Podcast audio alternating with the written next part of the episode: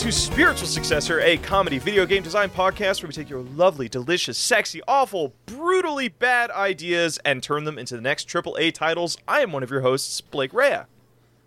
I'm your other host, AJ Hart, and today we have a special guest with us. We have the disaster cousin of the video game industry. Ooh. It's Will Overgaard. Hey! What's up? You know what? It's so much better hearing someone else introduce me like that. I think I'm keeping that title. I think that's my go-to now. I'm glad you liked it because it felt mean. It felt mean to me. When I said, I was like, "Uh-oh, this feels like a mean thing." Well, to both of you, thank you for having me on. I'm ready to come up with some dumb and some weird. I'm ready to wax lyrical on disastrous AAA nonsense. I actually, really quickly before we jump into that, didn't somebody recommend, like, we bring you on? Like, we met you through, like, a fan submission, right? Yes, that was from April Fool for Your Love and No More in Your Eyes, at Dust in Your Eyes. Oh, fucking no! Always a mouthful. Thank you very much for the recommendation. Will, we are so happy to have you on. Tell us a little bit about yourself. Like, what brought you to the game industry? Where are you in the game industry? And how did you get that moniker? Oh, I'll give you the speed run. Okay. I was in the games industry for, a little over 10 years. Whether I am or am not now is really a matter of perspective. And I would say I gained the moniker of Disaster Cousin because I tried to think of where I fit in today's games industry. You know, how you've got Osama, who is like the good dad of the industry, and you've got, you know, people like Rami, who's like the cool uncle. Like where do I fit in this family dynamic? And I realized that I'm like the Disaster Cousin. Like, I'm the one they tell you, like, look at Will. If you don't buck up, you might end up like this guy. I also seem to make friends with a lot of the disaster tier indies as well. So it just seems to be my little tribe, and I'm happy with that. Now, what do you define as a disaster tier indie? Okay, you know what? Disaster tier indie doesn't mean an independent developer who is not succeeding. It's individuals it sounds who like something that's wild and crazy and doing what they want to do. Yes, 100%. People, like, I gravitate towards weird projects, messed up games, games that go arty in a way you didn't expect. Like, that's my bread and butter. You have any that you're willing to plug right now? Oh, shit, yeah. I mean, the big one that keeps staring at me from my collection is Golden Light, obviously. And, God, I don't know if I'd call Unmetal necessarily a disaster tier indie, but it is one of the funniest comedy games I've played in ages. Unmetal. I love the image that I received when Googling the phrase Unmetal game. Right? Game? Yeah. You're welcome, friends. You're welcome. Oh my God, is that just... Is that supposed to be Snake? Right? You know what? Yeah. I'm going to tell you nothing else because if you decide to make a video around it, you'll be rewarded with glorious, glorious tier nonsense. Oh my God. Wait, is this single player or is this multiplayer? It's single player. Ooh, okay. I might need to boot this up then. Oh, right on. Putting a pin in that. Sweet. Well, Will, as you may know, we take disaster video game ideas and try and make our own little disaster indies. So, AJ, do you want to do a game idea? Do you want me to do a game idea? Or is Will going to give a game idea? You know what? I'm willing to show the fresh meat how it's done around here. All right. Come on. Flex on the green bean. Let's go. This submission comes from Reddit. User Squidpope.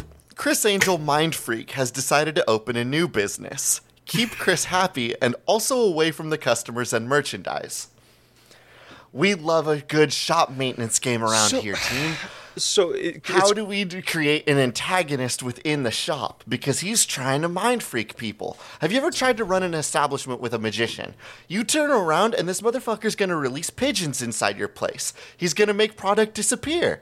He's going to make somebody spit out $250 worth in quarters out of their mouth. And that's not going to make anybody happy. So is this, I guess, like, what stands out to me here is this like a shop that maybe not Criss Angel Mindfreak opened themselves, but it was like, hey, some store owners like, hey, I'm going to cash in on the Criss Angel Mindfreak, like, brands. and it's just kind of he invited the devil into his home kind of situation, where you're trying to do the store, you have to allow Criss Angel Mindfreak to be around enough to where the branding makes sense, but you kind of have to control what percentage of Mindfreak is going on. Or is something like that? Or is this just Criss Angel Mindfreak exists in this shop at all times? I think he exists there at all times. Dear hosts, let me pitch at you. Because as soon as you said that, I was like, all right, I went into the vault. And my mind conjures forth this incredible experience. It's one part Shadow of the Colossus, one part Overcooked. You and a group of friends must simultaneously manage the store while keeping Criss Angel engaged, either by throwing new punters at him that he may enact his mind freak, or by allowing yourself to be trapped into one of his spheres of trickery while everyone else tries to run a feckin' business. The additional challenge is if you've got someone vomiting dollar bills on the floor, that's got to be handled. That's a medical emergency and a source of cash. Criss Angel cannot be stopped. He cannot be defeated. He can only be managed, handled, maybe even harnessed. Late-game play is about procking the right kind of mind freak maneuvers in certain areas of the store to maximize profitability. Late game mind freakers will know that mind freak is capable of making an entire elephant disappear. How can we weaponize this for a business? Well, where does the elephant go? That's the challenge. Mind freaked. Cool, he's just made a bunch of people clap and be impressed that a whole ass mammal's gone. That mammal is now in the fucking kitchen wrecking shit up. You got a real problem on your hands, team. So I love this. Okay, so it's a four-player Overcooked style where Mind Freak is out and about in the businesses, roaming, doing his terrible deeds. Yeah. Now, if we wanted to go hard, we could go for an asymmetrical multiplayer title where someone takes on the role as Criss Angel. I feel that giving the players the ability to control Mind Freak gives them too much power. If there ever is a system where players are able to play as Criss Angel Mind Freak, it will only be via a weird hack like in Super Smash Bros. Melee, I think. There was a way for you to play as Master Hand, but you had to select one character to be playing as Yoshi and then hold a bunch of weird buttons and usually I'd agree with you, but pondering this, I'm reminded of the Michael Myers mechanics from Dead by Daylight, just in case anyone hasn't seen it. So when playing as Michael Myers in Dead by Daylight, you have to stalk your opponents. So you just have to stand there and look at them, reminiscent of the movie Halloween. So to charge up your powers, you become faster and quicker and deal more damage the more time you spend standing there looking at people. With Criss Angel, you got to start with the small freaks, coins disappearing, dollar coming out of your ear, you choose a garden, I'm doing a float, working up to the big, oh shit, now there's a fucking alligator in the store or something, I don't know. This brings up a good question. How does Criss Angel Mindfreak gain his powers? Exactly. He has to bust out the smaller mind freaks to kind of charge it up. Do you think he's ever talked about this, in a public setting? What? How he gets his mind freak on? Yeah, he's gonna die selling the illusion. Is there a world where he's tried to explain to anybody? In this world, has he ever tried to explain to anybody how he has his magic powers? No, because I think that's antithetical to a magician, right? Is the moment you kind of want to explain it, you're no longer it's no longer magic because you kind of lose it. So could you lean into that where it's because they mentioned it was a store management sim? As your inventory grows, the materials that Criss Angel has to work with also grows, or the space he has to work with. So you kind of have to balance this. You have this store that has all of these things on sale, and maybe it's a magic shop. It's people trying to come in there and buy their own little budget tricks or whatever. And that's the stuff that Criss Angel Mind Freak has to work with. And as the store grows, his hunger to do more insane tricks in the space grows. You try to sell somebody a magic hat, but God, do not let Criss Angel touch that thing. Yeah, there's a natural scaling to it. Okay. And so the asymmetrical versus mode allows for Criss to kind of have an on-the-fly tech tree of different styles of Mind Freak maneuvers, adding spice to each playthrough. Okay, the idea that Criss Angel, if we do go with an asymmetric style, the idea that players against Criss Angel are playing as little overcooked people with very limited control schemes and mechanics to really chew in. But Criss Angel has a full skill tree to really just dissect what and where he wants to spec into. Does he want to be fast? Does he want to be powerful? Does he want to build currency? The Criss Angel has pages upon pages of character choices, and the other players just have to react. Yeah. This is good. And then is that randomized, or is that chosen by a player in the normal part of the game? I think Will convinced me to make it a player choice. Could you, I wonder if you could, is there, okay, so maybe, what is the end goal? Is you want to try and make it to where Criss Angel doesn't, like, Criss Angel's working up to some amazingly big trick that'll, like, wow everybody, but it'll also destroy this store in the process? So are you just going to make the whole building disappear? You're trying to sell things out of the Luxor Pyramid, a place that Criss Angel has made his home and walked up and down the side of it multiple times because he cannot be stopped. Yes. So like, the inevitability of Angel will always happen. The Luxor will always be gone. So how much profit can you make throughout Chris's entire set? So what the question is, how much can you squirrel away so that when he does make the Luxor disappear, you're not left with nothing? Oh, now, so it's like kind of an arcadey high score game where it's like, how much money did you make in your last run? Ooh, I can optimize this a little bit better. And then I can make a little bit more money next time. It's like kind of like Oregon Trail, but like a lot more quarters and mindfuckery going on. Just like, and I'm seeing there's this late game rush to the exit. So like learning when you have to bug out before the big mindfuck, before the big mindfreak. Sorry, do you trip up other players so they get pulled into Chris's final trick to get out with more cash? Like you can. I think that this is the moment when the players have to work together the most, because once Chris has activated the idea of like, here he goes, he's going to make the building disappear. This safe full of money is still in the building. You're four players have to get in, get the safe, and get out before he makes the whole building gone. Ah, yes. Could you? Okay. I wonder if you could do some backstabby bullshit in that, because like one thing that magicians always do is they like to have assistants. So what if like one of the four of you is taken at some point, and you can maybe influence which one of you is taken? And is there management of the Luxor may at some point randomly offer a player a contract to be Criss Angel's assistant. Yes. No other players are aware of this. You get kind of like a quiet DM to your session. It's like, hey, management thinks you're doing a great job. Chris has actually spoken very highly of you, so would like to offer you this role. But in exchange, you must make sure the others fail.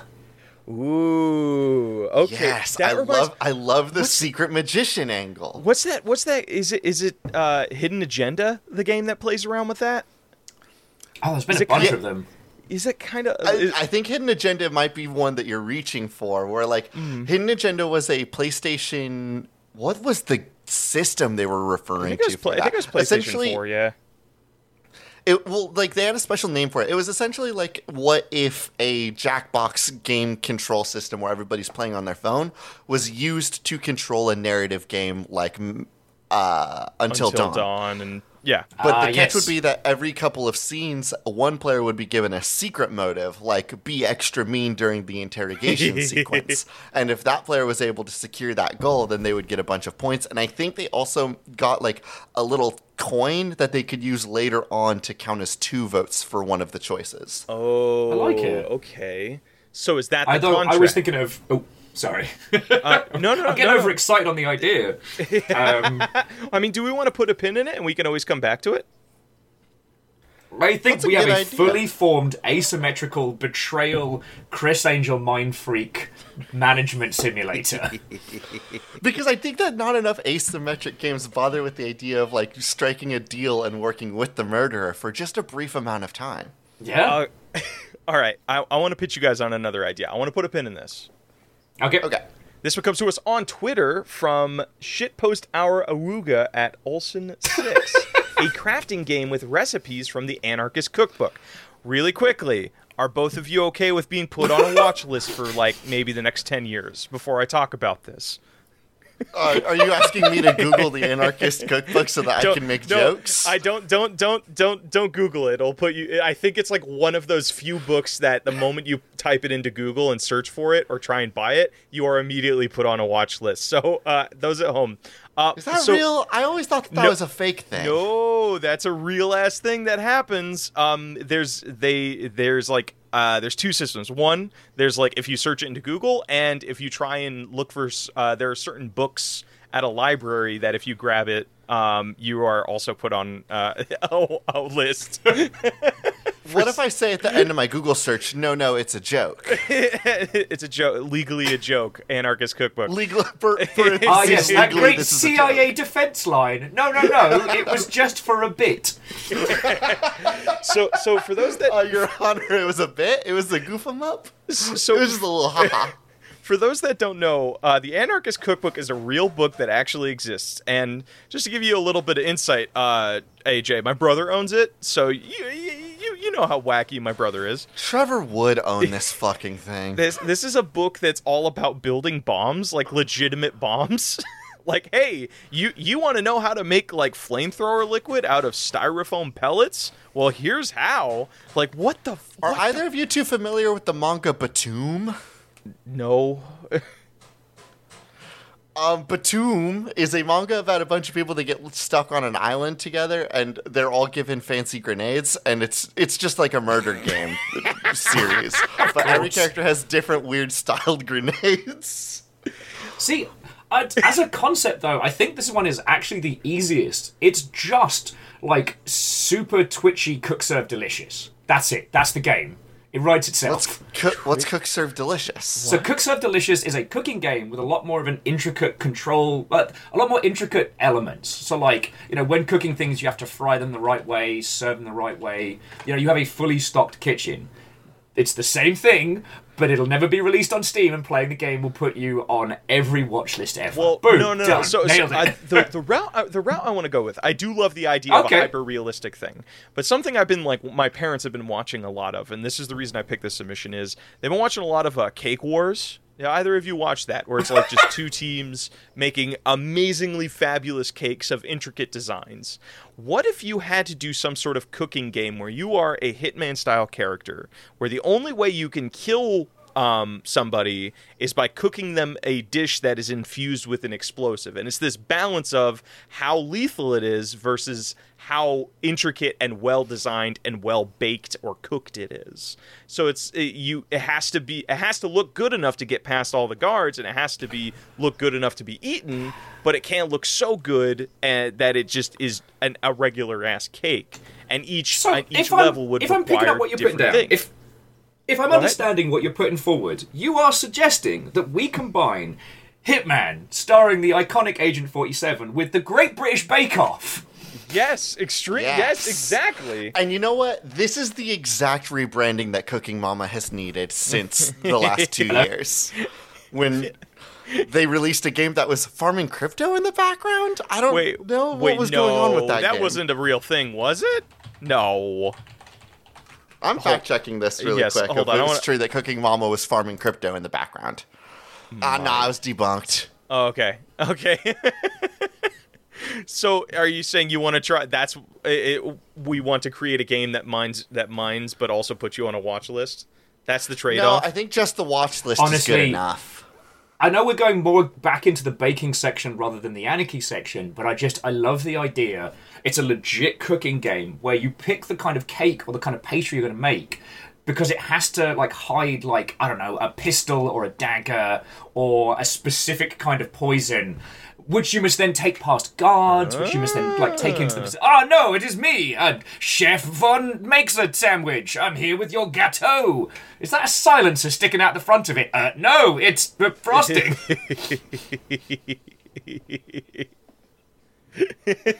And you are the chef that has been assigned to be the partner for Hitman 47. Yeah!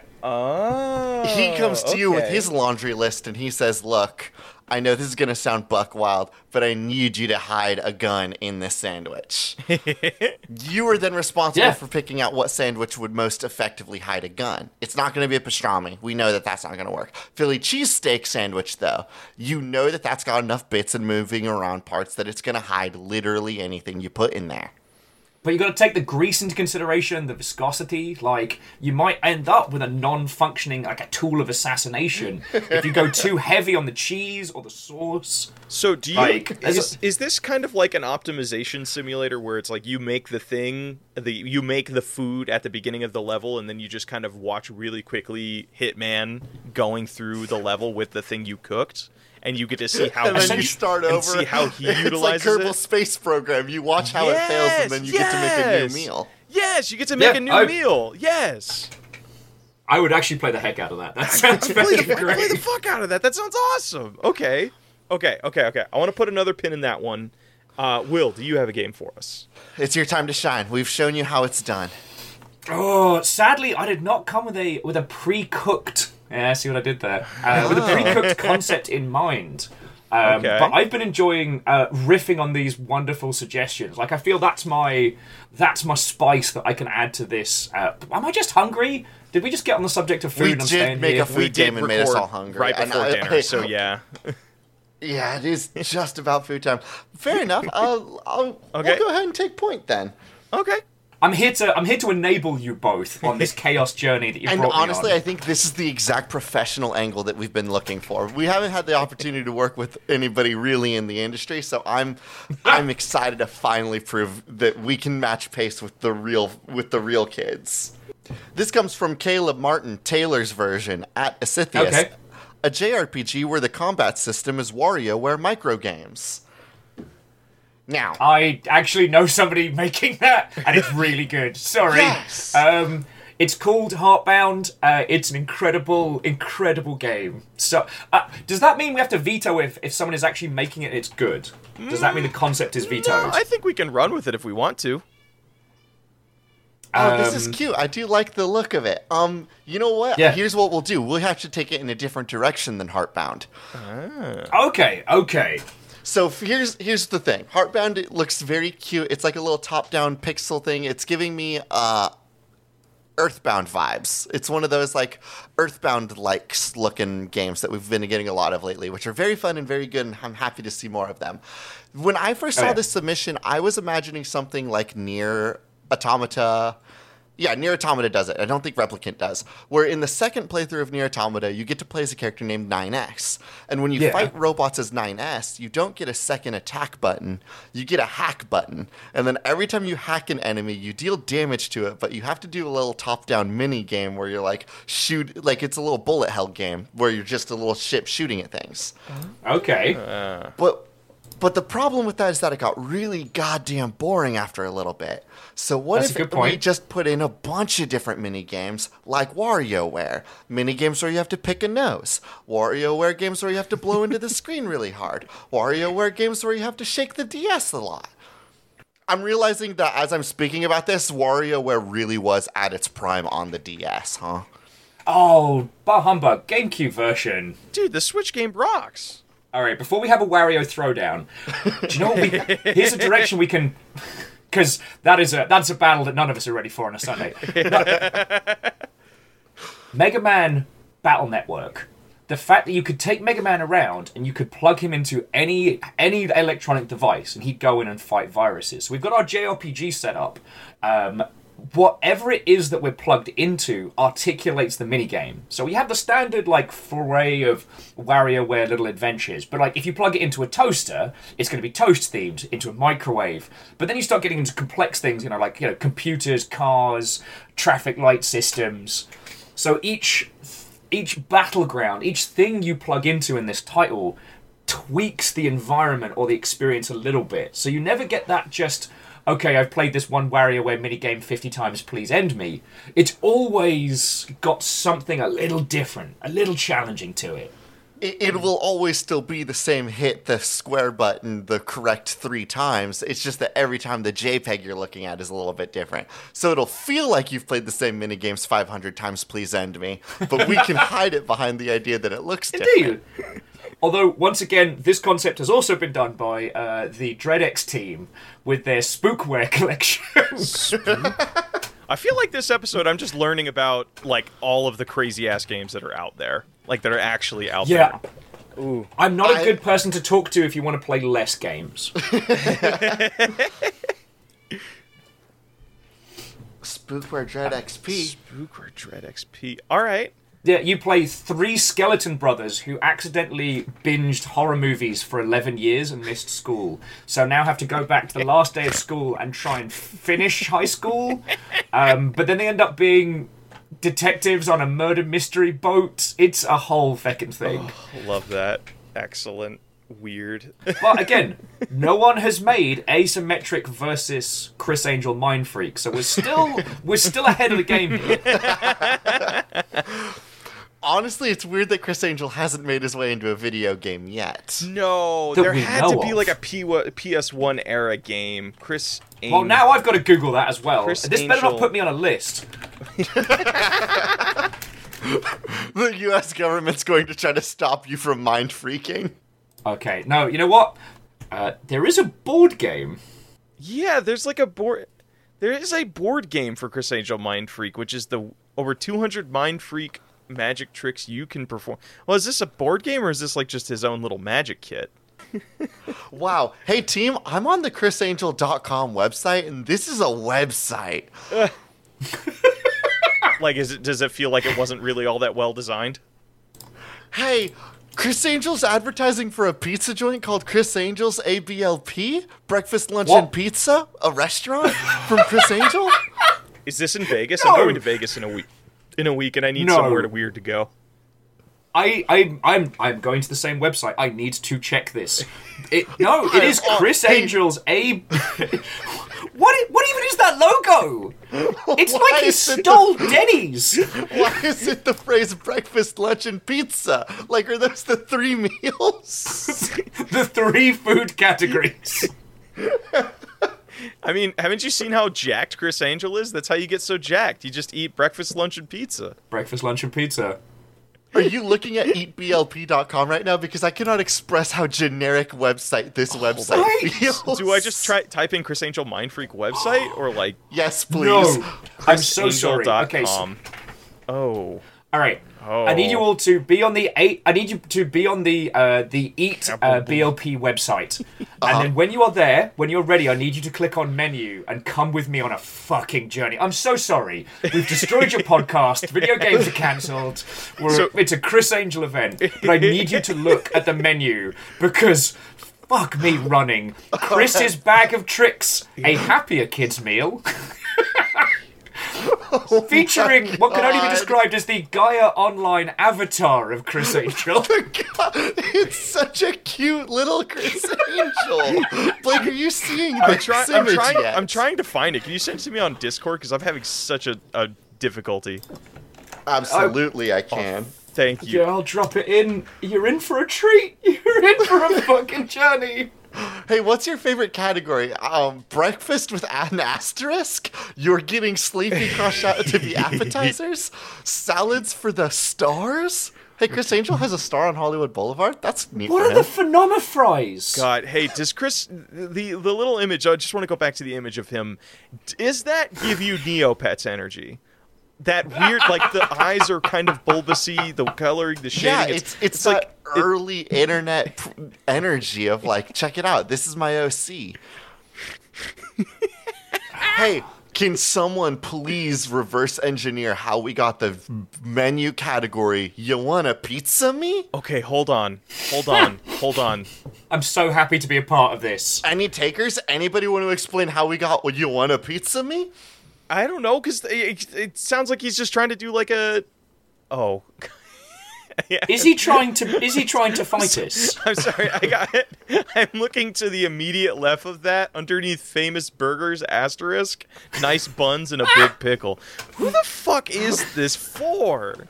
Okay, this is the backdrop. My sides are the only sides. We're all agreeing, like, this is the backdrop to the video game, right? Like, the restaurant, it's not a store, it's a Mindfreak restaurant.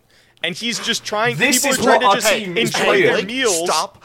Yeah, go ahead. Blake, I cannot have you doing this. I'm not letting you besmirch Criss Angel's whole thing. He is obviously trying to keep Mindfreak out of the restaurant. When you are referring to Eat BLP, I do need you to just say Criss Angel's Eat BLP. Bruh, please do not put Mindfreak in here. No, I don't. I can assure you, we cannot fuck with Criss Angel Mindfreak's legal team. No. At the top of famous burgers, what do you see? Mindfreak burger. At the top of you want a pizza me.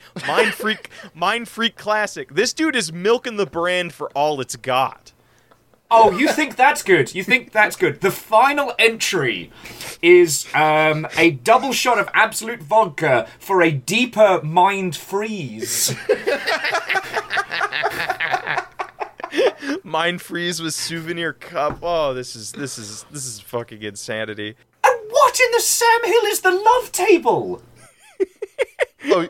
Oh, you don't know what the love table is? We can reserve the magic room or the love table. The love has a heart for an O. What is going on? Is there a sex room in this restaurant? Mindfreak. I need to go to this place. I'm so ready to get up in it. Oh, okay. So we are the managers of this restaurant. What is our goal? Okay. So we... Are people just trying to eat their food-ass food, and Criss Angel's trying to be like, hey, let me jazz that up for you. Let me try. Criss Angel's walking around to everybody's, like, hash browns, and he's like, if you give me 2 minutes, I can make a bird fly to your hash browns. Yeah, so that's the management, that's the management element. Like, The more Criss Angel is around customers, the more they buy specifically Mindfreak-related foods, which increases your profits. Mm-hmm. But if he's left at a table for too long, he starts Mindfreaking them. And then there's, like, a feckin' the dove coming out of the milkshake, ruining their entire meal, and they're having a bad time. So you're like, the more Mindfreak energy he gets, the closer he gets to making the entire Luxor disappear. Oh, yeah. This dude, I love this because I was telling AJ prior to this, I've been playing a fuck ton of Frostpunk. That's just been my go-to game. And something that kind of reminds me of this is, like, so the basic game premise of the game, for those that don't know, you're trying to warm your little town, and you have this, like, central engine in town. You can turn on, like, the overdrive for that engine, but if you forget that you turned it on, that shit will blow up eventually. So we're playing with this game of, like, as the game goes on, it's like Criss Angel is this...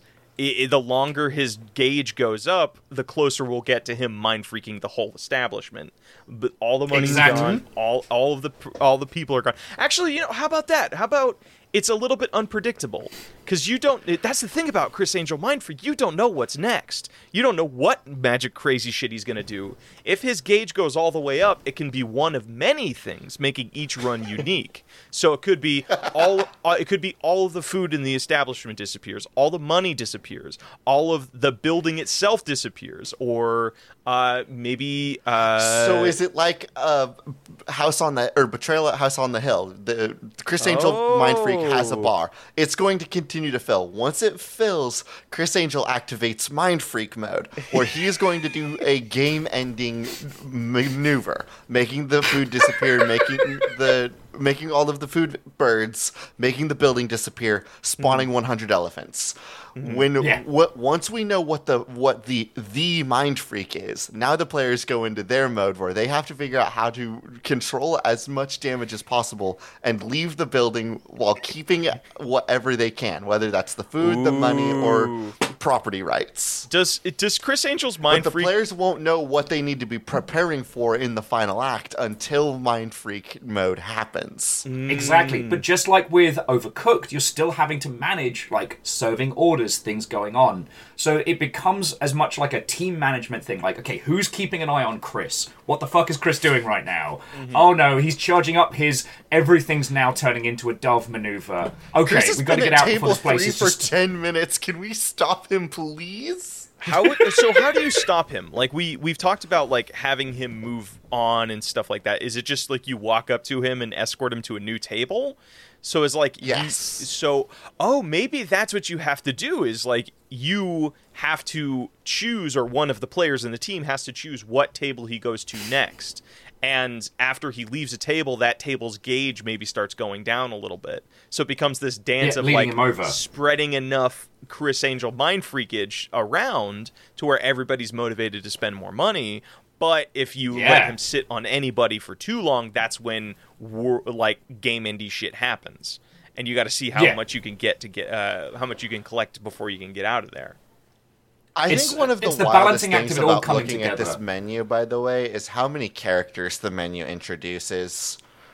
Oh, God, I thought I was the only one still looking at it. I'm just flabbergasted by it. You are getting sleepy has been crossed out with sleepy, and it says you're getting appetizers. Is that a fucking threat? I just can't get over how many names are being introduced. We have Costa, we have Alucia, we have JC, we've got Christos, we've got Shanti, we've got Caesar, The Rock, JD, Tommy Boy. There's so many menu items in here that have a name affiliated to them. It's buck wild. We've also got like three final moons in his show stories or something? Yes, maybe.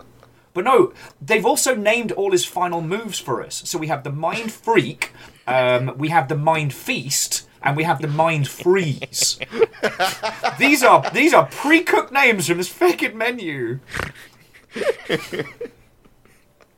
This is not where I thought I would be going with today.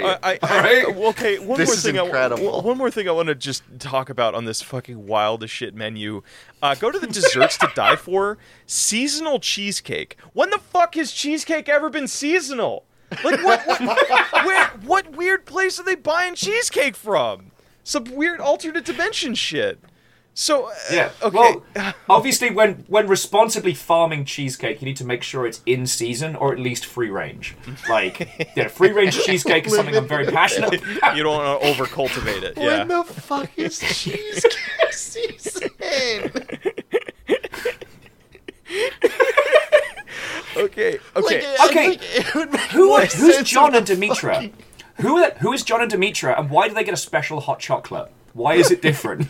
That's exactly what I'm asking. Like, the boss Cobb salad. Okay, we know that the boss likes Cobb salad. I don't know who the fuck the boss is. This is so good. Tommy Boy's extreme grilled cheese. Yeah? Can I know anything about Tommy Boy? No? All right. Okay. I want to... Hey, did we ever find out why there's asterisks on some of these menu items? It's probably because there's something at the bottom of the menu that has like little No, they're just mysterious asterisks for... There's nothing here. Also, Java Freak, gotta love that. That's all the coffee stuff. You can't just slap Freak on the end of things and then say it's good enough. I hate this. You shouldn't, yet here we are. We are being proven wrong in real time by Criss Angel's fucking... Was this the Mind Freak all along? Was this the Mind Freak? Hey, stop the call. Hold on. Did we just get Mind Freaked? I think we just got Mind Freaked remotely. God damn it, Criss Angel. You got us again. Fuck, he's good. He's so good. Okay. I want to figure out, ready for this? Like, what are some of the potential things we have to, that, like, what are the big things that Criss Angel will do if a meter gets filled up? It'll always inevitably get filled up. The game just gets, it's like Call of Duty Zombies. It just gets harder and harder and harder as the longer the game goes on. So he'll eventually pull a mind freak that affects everybody and it's game ending. So, like Betrayal at House on the Hill, I want to come up with a couple of those things, and what do our characters have to do to, like, escape it, negate it completely? Okay. So, like, what's the first one we talked about is he was going to mind freak the whole building. So, does the building become like this non-Euclidean space thing where it's like it basically becomes a level of Temple Run where you just need to like parkour your way to the end while carrying things? Yes, I like the non-Euclidean angle. So the idea is for that Mindfreak maneuver, the tables start moving outward slowly, whilst on the outside the Luxor is like collapsing in on itself. From those inside, it seems to be spreading out. So you've got to make a dead sprint for it, because the longer you leave it, the further you have to run. Yes, but the longer you leave it, or the more stuff you can collect. So the more safes you can get, the more cash, the more tips from tables you can pick up before running out. So there's that little bit. There's that little bit of like temptation of like, I have enough time. Maybe I know how much time I have here. Let me go hit some more money. And is it I was just going to add, because we've got the names of these already, because that's the Mindfreak. That's the iconic ending. But then we have the Fest and the Freeze. I'd say the Mind Fest is the, like, infinitely spawning elephants. Like, earlier on in the evening, he's made an elephant disappear. Is coming here now. Cars, elephants, people, other buildings. Oh, God. Yeah. Everything's just spawning in. Oh, no. Okay, but how do you deal with that? So now we know the problem. What is this? Is it just... You need to make are you going to see, like, right before something spawns in and you have to get out of the way of it? If this happens, yes, I think if this one happens, you get to see when things are going to spawn so that you can dodge. But as more and more people that Criss Angel has made disappear show up, you have to continue to serve them because now they're paying customers. And much like the famed video game Halo ODST, where you were given the mission statement to simply survive, you have to continue to serve as many people as long as you can hold out before you lose all of your points. That's the tagline of the game! Is survive or die. Ooh, there we go. Criss Angel's Mindfreak Survivor. I like that Criss Angel's Mindfreak Survivor. Now, what is Mind Freeze? Time freezes. Like, everything gets exponentially slower. So cooking goes slower. People moving throughout the building goes slower. It just becomes, like, you need to... Again, I feel like a lot of these revolve around escaping, right? Because it's... Actually, no, because the last one was, like, a holding out. Yeah, the second one was like you have to hold out as long as you can, and it's just going to get more and more difficult until it becomes impossible to keep up. I like the time angle. Let's jam on that one. So, okay, Criss Angel, obviously super powerful wizard. He's coming close to stopping time. This also brings up the possibility of time clone Criss Angel. Time clones being the idea that if time moves forward and backwards in a linear fashion, you could essentially create multiple versions of yourself by time travel.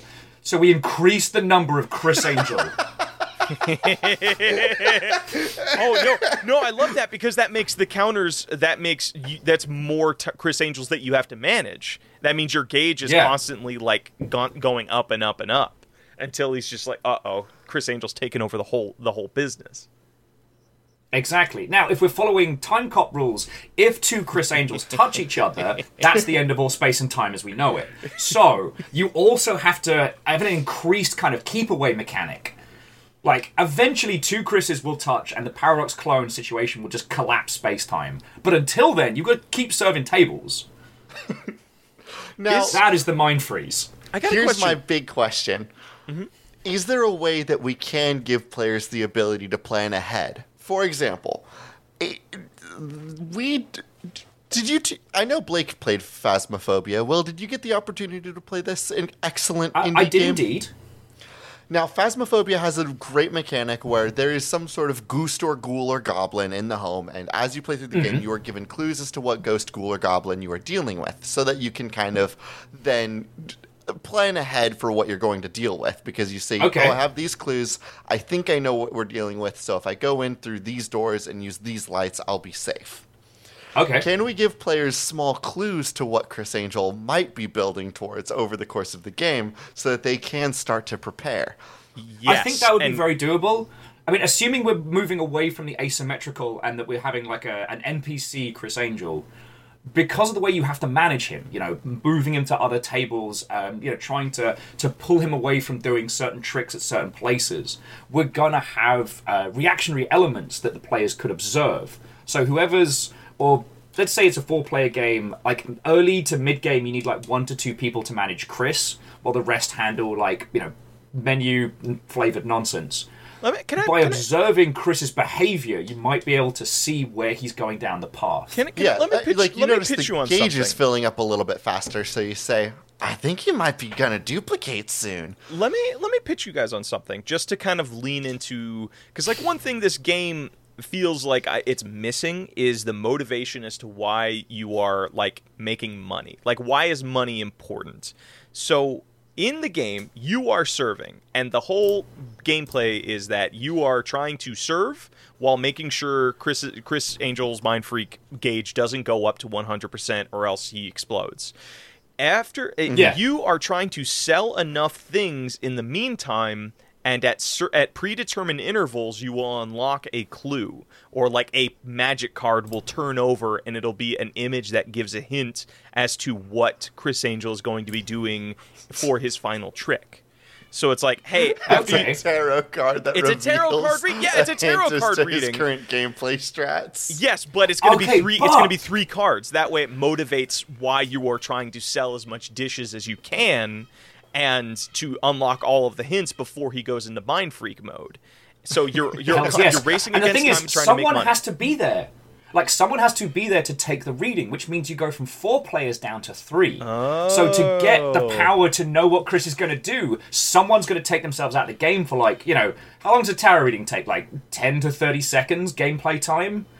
You know, because he's going to do his whole, like, mind freak things. The person that has been contracted by the Luxor to be the traitor. That's where the offer can come in. Oh, they can be giving wrong tarot readings, and like anybody can physically go over and like look at the tarot reading. So it's like you can get caught lying, which that adds that little bit of a danger element to it. So like people can be like, hey, what can somebody go check the card that was revealed? Somebody else go with them so we can confirm that person isn't lying. But now you've lost 2 people, like, from the kitchen. Mm-hmm, mm-hmm. This feels a lot like Trouble in Terrorist Town, how it has that mechanic of, like, if you guys go into, that room, it'll say, like, somebody in that room is a traitor, or, like, nobody in that room is a traitor, but it doesn't tell you which one or who. Kind of has that mechanic to it. So the tarot card can be... yeah. utilized how multiple times, but you have to unlock it by selling X amount of dishes or something like that. Yeah, and pulling it back from the asymmetrical element, see, at this point, like, Criss is a force of nature, a storm that rolls through. Mm-hmm. Like, something that can never be removed, only ever mitigated. So it gives enough additional chaos. And this is a no-joke comment. Like, this means that it adds some spice to the Trouble in Terrorist Town style. Like, it's not just a find out who the traitor is, because there's this element coming through. Mm-hmm, and it's not just a pure survive against some unknowable force a la Phasmophobia. It is its own feckin' special flavor. Mm-hmm. If you find out that I'm the traitor, that doesn't do anything other than me now instead of me being like, oh, sorry, I wasn't able to move Criss because I was so slow. Once you know I'm the traitor, you guys could be like, Criss is at table 3. And I'm like, that's weird. I think he's at table 4, actually. And I can just lie full stop, nonstop all the time. God, and if it's played from the first-person perspective... that does mean that that the communication is really important. Because if you're in the kitchen preparing stuff, you don't know where Criss is. You're relying on someone to tell you. Yes. Now, first-person perspective brings me to my next question, which is one of the most important things about any video game. What does it look like? I was thinking like Phasmophobia. Can we please, it's like photorealistic. Please use this Criss Angel Mindfreak Gaia Online menu design? Oh, see, I'm in two minds, because when you initially said this, I was imagining like an advanced version of Happy Humble's Burger Farm, right? But now, like, I'm looking at that... Happy Humble's Burger Farm. Uh-huh, yeah, we all know Happy But now Humble's I'm looking at that Criss Angel Kids Meal. Farm. I'm looking at that kids' meal art, and I'm thinking, like, if you take that art style and put it into a first-person perspective, you have some haunting shit right there. I think the term is often used as creepy cute, something that should be considered cute, but is deeply unsettling. Like, creepy cute would be the aesthetic. Also, I keep looking at the menu. I'm sorry. You should have introduced me to this. I keep looking at the menu, and... the Criss's Bag of Tricks Happier Kids Meal each comes with a magic trick taught by Criss. and a soft drink. But the way they phrased it is that the magic trick will be taught to you by Criss and a soft drink. Yeah. Wait, is the soft drink part of the trick? Hold on. Are you telling me that for $5 I can go to Criss Angel and give him $5 for a grilled cheese and he'll tell me how he made a car disappear? Yes. Let's go. I don't like this at all. I need to be there immediately. Okay, so what do we... I feel like we got the game figured out, right? I'm sorry. Now I'm looking at the menu again, and I need to point out this thing. There's a photo of a margarita pizza in here, and it's maybe the least appetizing margarita pizza photo I've ever seen in my life. But how did we get here? This was just meant to be unplayable games. How did we end up at Criss Angel's breakfast, lunch, and pizza restaurant? So I need a chronology. I need a map. Life operates in strange ways, friend. It would be a fool's errand to understand how Criss Angel's mind freaks work. It's true. What are the Phenom chip fries? What are they? What's a Phenom? I don't... How come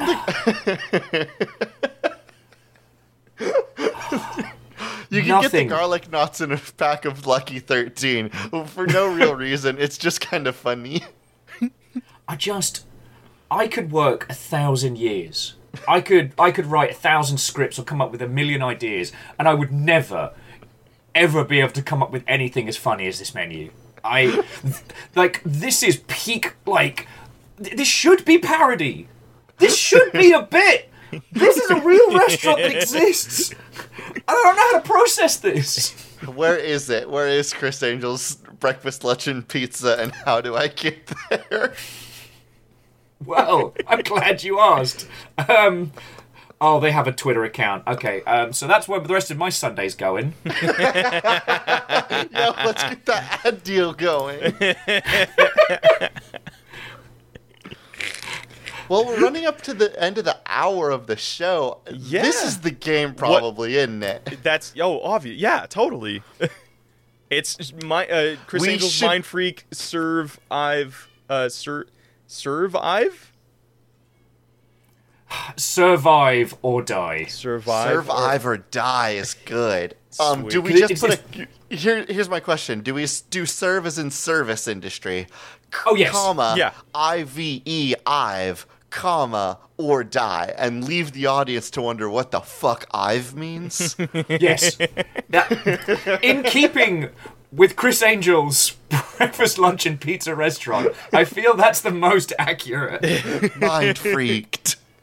All right, are we ready for patch notes? I'm ready to go to patch notes. Will, are you I'm ready to drink! I'm going to need a stiff drink after this.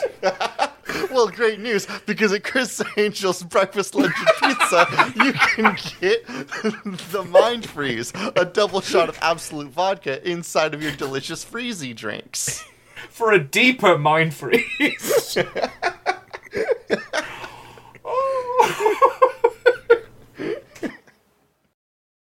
Hello, everybody, and welcome to Patch Notes.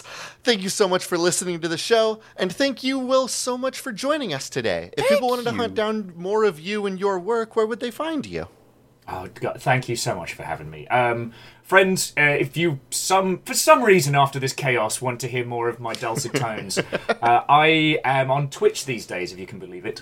So I am twitch.tv/VikingBlonde. That's where you can find me. Right on. Say hello. And with that, we can close the show out. As always, our intro and outro music is Cheap Shot by Anna Monoguchi, an excellent song from an excellent band for an excellent game. I've been one of your hosts, AJ Hart. And I have been your other host, Blake Rea. This has been Spiritual Successor. And these are cool games. That absolutely should never be made.